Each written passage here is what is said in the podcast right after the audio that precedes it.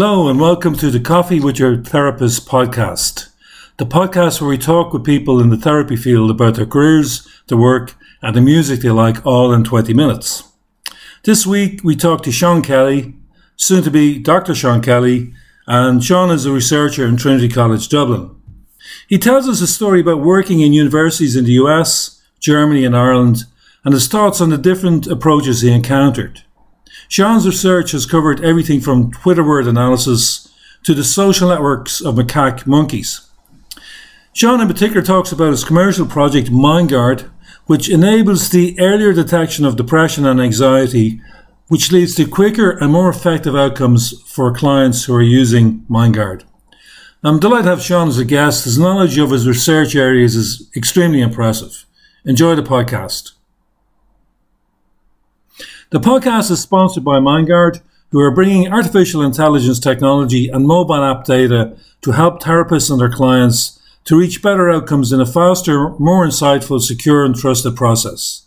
Check out myndgard.com. Yeah, so Sean, where, Sean, where are you? You're from LA originally, yeah? Yep, I'm from LA. Grew up there. Um, first first part of my life, and then uh, moved over to the East Coast of the U.S. for for university in uh, in Atlanta. Um, studied ner- math and, uh, and neuroscience there. Um, kind of did some interesting work. Um, kind of got involved in a lot of different undergraduate research projects while I was there. Um, spent a lot of time working with with monkeys. Actually, really, yeah, there's a big, a um, this like eight or nine kind of national primate research centers throughout the U.S. Um, and one of them is, just outside Atlanta, outside the university, um, Emory. And I worked on kind of social networks for rhesus macaques. So you serious? Wow, that's interesting. Yeah. So, uh, so just I'm talking to um, soon to be Dr. Sean Kelley as a, a researcher in Trinity College, and we're talking a little bit about it was really interesting work he's doing. So, so macaques are they much different than than people?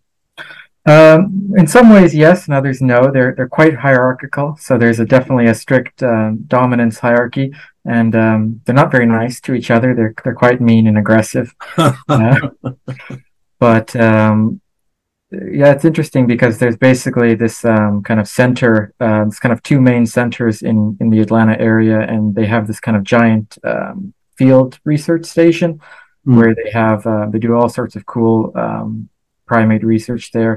And my project was on this kind of colony of like ten male macaques. Um, so you can imagine they get quite quite rowdy with the with each other, and they're in kind of this enclosure. And the idea basically was to try to see could you use uh, macaques as a model for for autism, basically autism wow. Um, because there's no real pharmacological treatments for autism. They're basically all kind of um, behavioral. So the idea was to see if you could administer um, a particular drug to these monkeys as this animal model and see whether that would actually increase prosocial behavior, um, which might be applied eventually to, to, human children. Well, that's really interesting. Yeah. And, and, and then you moved on, I understand. Yep. Um, and then after that, I moved to um, Berlin um, for a, a, master's in uh, medical neuroscience. Mm. did that for for two years um, and did some kind of interesting work there around um, depression and and Alzheimer's research. So trying to uh, see whether people who had dementia or Alzheimer's were more likely to become depressed. Um, I was very interested in kind of public health research um, for a while. I kind of toyed with doing a uh, master's in public health in the U.S. Uh, saw the price tag and decided against that quite quite quickly. Um, and I kind of had an interest in in living in um, internationally for for a while, um, and that Germany would be an interesting place. So I kind of ended up getting the both best of both worlds there, um, doing some kind of epidemiological research, even in a neuroscience master's program. Very good. Yes, that's quite a background. Like, not that I'm an expert on it, but it's quite a background. And how did you end up in Trinity College? Uh, so basically, after my master's finished, I was you know, as you do, kind of looking for the, the next step.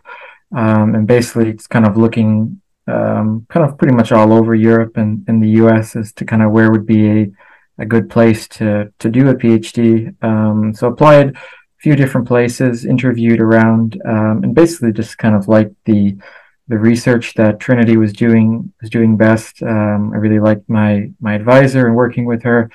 Um, also, I got quite broad leeway with my PhD to kind of design it as I as I wished.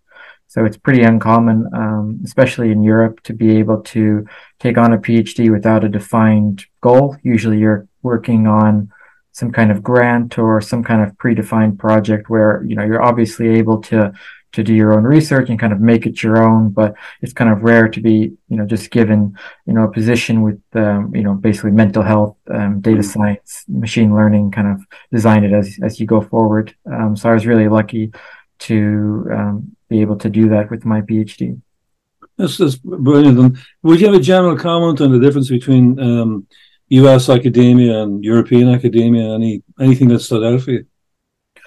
Um I think some of the fo- well, some of the focus can be kind of different, um, especially in, in kind of the neuroscience area. A lot of the the work, at least that I do, is kind of more clinically focused um, in Europe. Um, so that's kind of one research difference. So there's a lot of the mental health work here is very kind of patient oriented. Um, compared to maybe some more kind of pure basic science work done in the US. Of course, there's goes both ways. Basic science done here as well in Europe. Um, but also, there's a lot more mobility um, between countries in Europe, as you expect, with with the EU, which is which is nice. Um, people kind of moving around a lot, so you get to hear a lot of different perspectives. Um, the U.S. research community, um, at least among U.S. Um, citizens, they don't tend to maybe move internationally quite as much. So it's a more limited, maybe international perspective there. Okay, yeah, that's interesting. So I'm aware you're working on a project called Myndgard. Obviously, uh, have some involvement in it, but um, it's. Could you talk to us about what your research, wh- where it was going, and where it led to the idea for Myndgard? That I think that's quite an interesting story. Yeah. So for my PhD, I was kind of very interested in kind of broadly the early detection of um, depression. So I started my PhD working on a couple projects looking to see could you um, you know predict depression basically using language found on Twitter and seeing if you could identify um, differences in, in language during times when people said they were depressed versus times when they said they were healthy. And kind of broadly found that um, one there are these differences in language when people are depressed compared to when they're healthy and that's kind of um, related to the severity of, of their depressive episode and that you are able to actually um, quite interestingly make predictions of someone's mental health um, mm. based off their Twitter data, even if it is kind of um, very noisy and kind of not at a, at a clinical level yet for um, clinical use. So basically, I kind of had these these interesting results from um, my PhD of showing all these um, ways to use data in these kind of new and creative ways, and kind of piggybacking on other research that had been done. But what I noticed, there was this gap of kind of research that was being done in academic labs, um, actually making it to clinic. There wasn't as much of this work um, really being designed to be clinically useful and, and actually help patient outcomes. Mm-hmm. And that was kind of my interest with with um, working in mind with Myndgard and working to to develop Myndgard is basically trying to create um, you know artificial intelligence tools and uh, algorithms to actually um, improve patient outcomes by leading to earlier detection of depression and allowing patients to kind of be able to to monitor themselves um, more efficiently. So, so as I understand it, uh, you, you Myndgard essentially uses mobile phone data such as movement, location, communication to build a model of what you might call normal behavior. Is is that how it works? Yeah, so there's a couple techniques that kind of Myndgard uh, makes use of. So the first is kind of um, what are called ecological momentary assessments. So that's when you ask um, basically participants to rate their mood a couple times a day. Um, and I worked on one of those projects for my PhD. And when you can ask people about uh, their mood several times a day, you can kind of uncover the the dynamics of their of their emotions and see how those change over time and see kind of what causal links exist between symptoms. So, you know, if someone's um, depressed, you can see whether um, say they're if they're feeling not so good, um, and the next time if they're feeling more tired, and begin to understand those kind of causal relationships and see which symptoms are kind of the most useful to to break down those relationships and and improve their their mental health.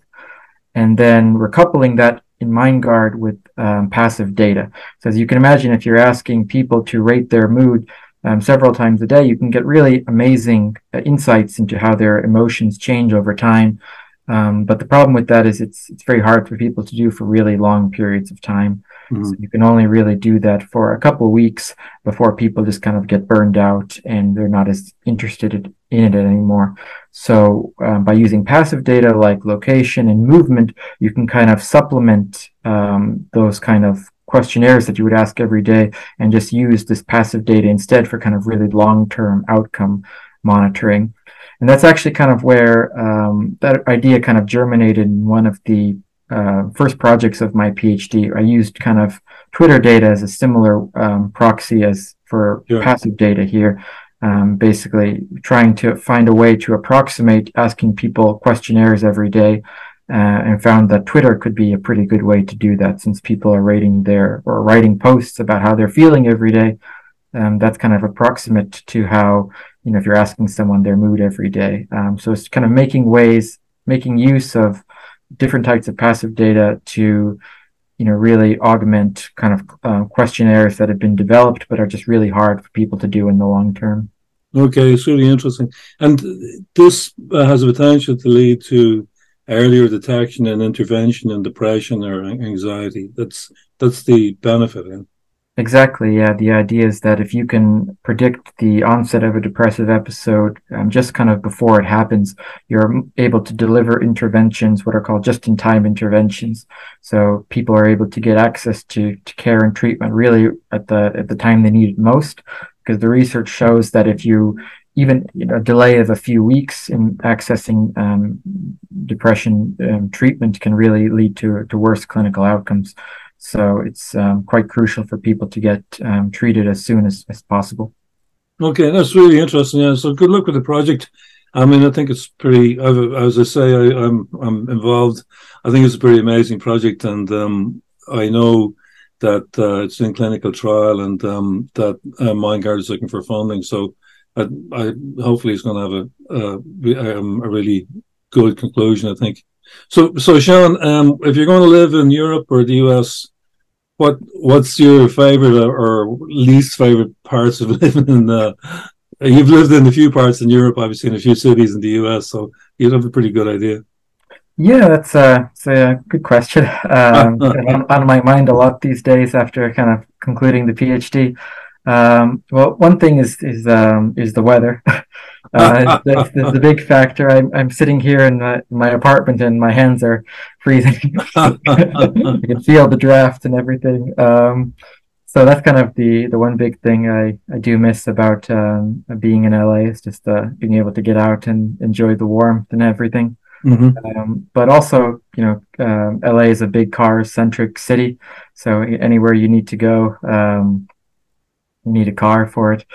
Uh, I remember my partner was was over visiting my my parents, and he wanted to go for you know a short walk to the grocery store, which would have taken like two hours. And I finally dissuaded him that that wasn't the best of, of ideas.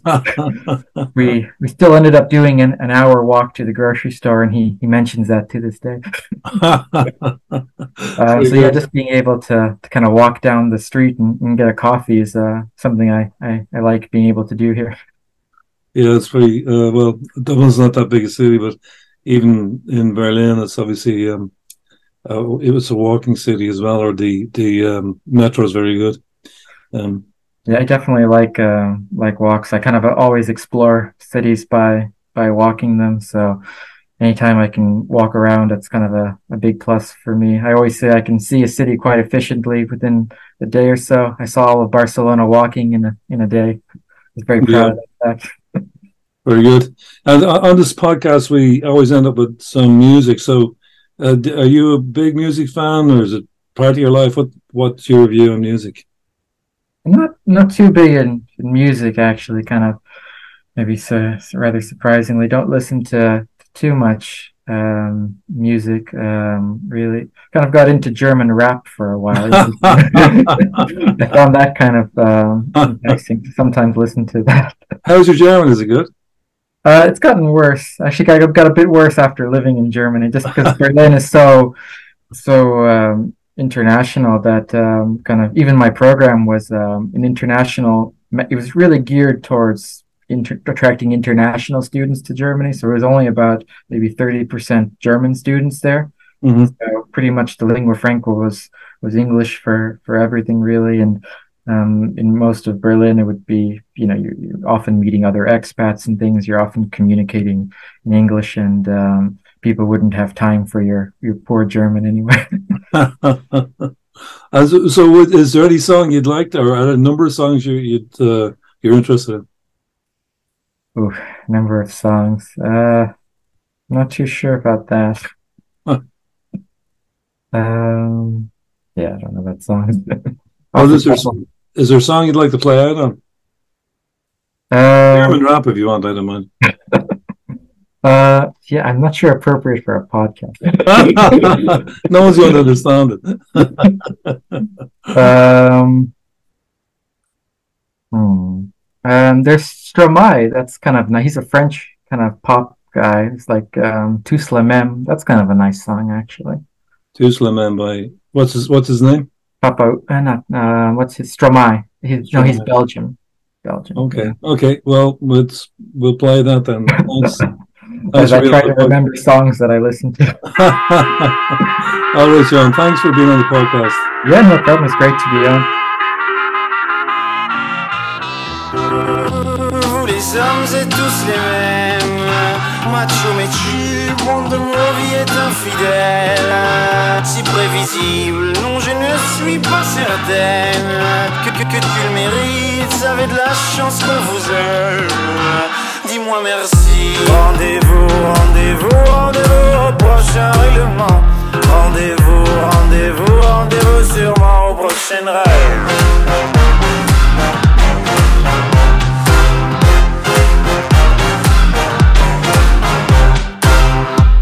Cette fois c'était la dernière. Peux croire que c'est qu'une crise, mate une dernière fois mon derrière. Il est à côté de mes valises, tu diras au revoir à ta mère. Elle qui t'idéalise, tu ne vois même pas tout ce que tu perds. Avec une autre, ce serait pire.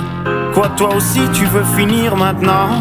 C'est le monde à l'envers. Moi, je le disais pour te faire réagir seulement. Toi, tu pensais. Rendez-vous, rendez-vous, rendez-vous au prochain règlement. Rendez-vous, rendez-vous, rendez-vous sûrement au prochain rêve.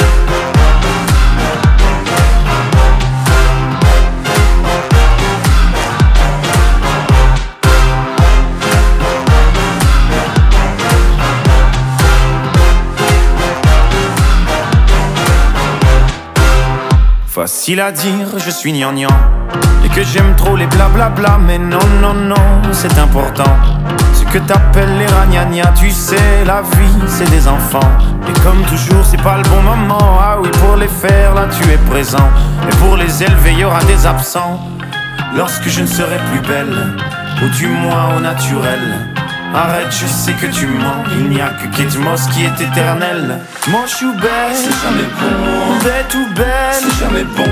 Belle ou moi, c'est jamais bon. Moi ou elle, c'est jamais bon. Rendez-vous, rendez-vous, rendez-vous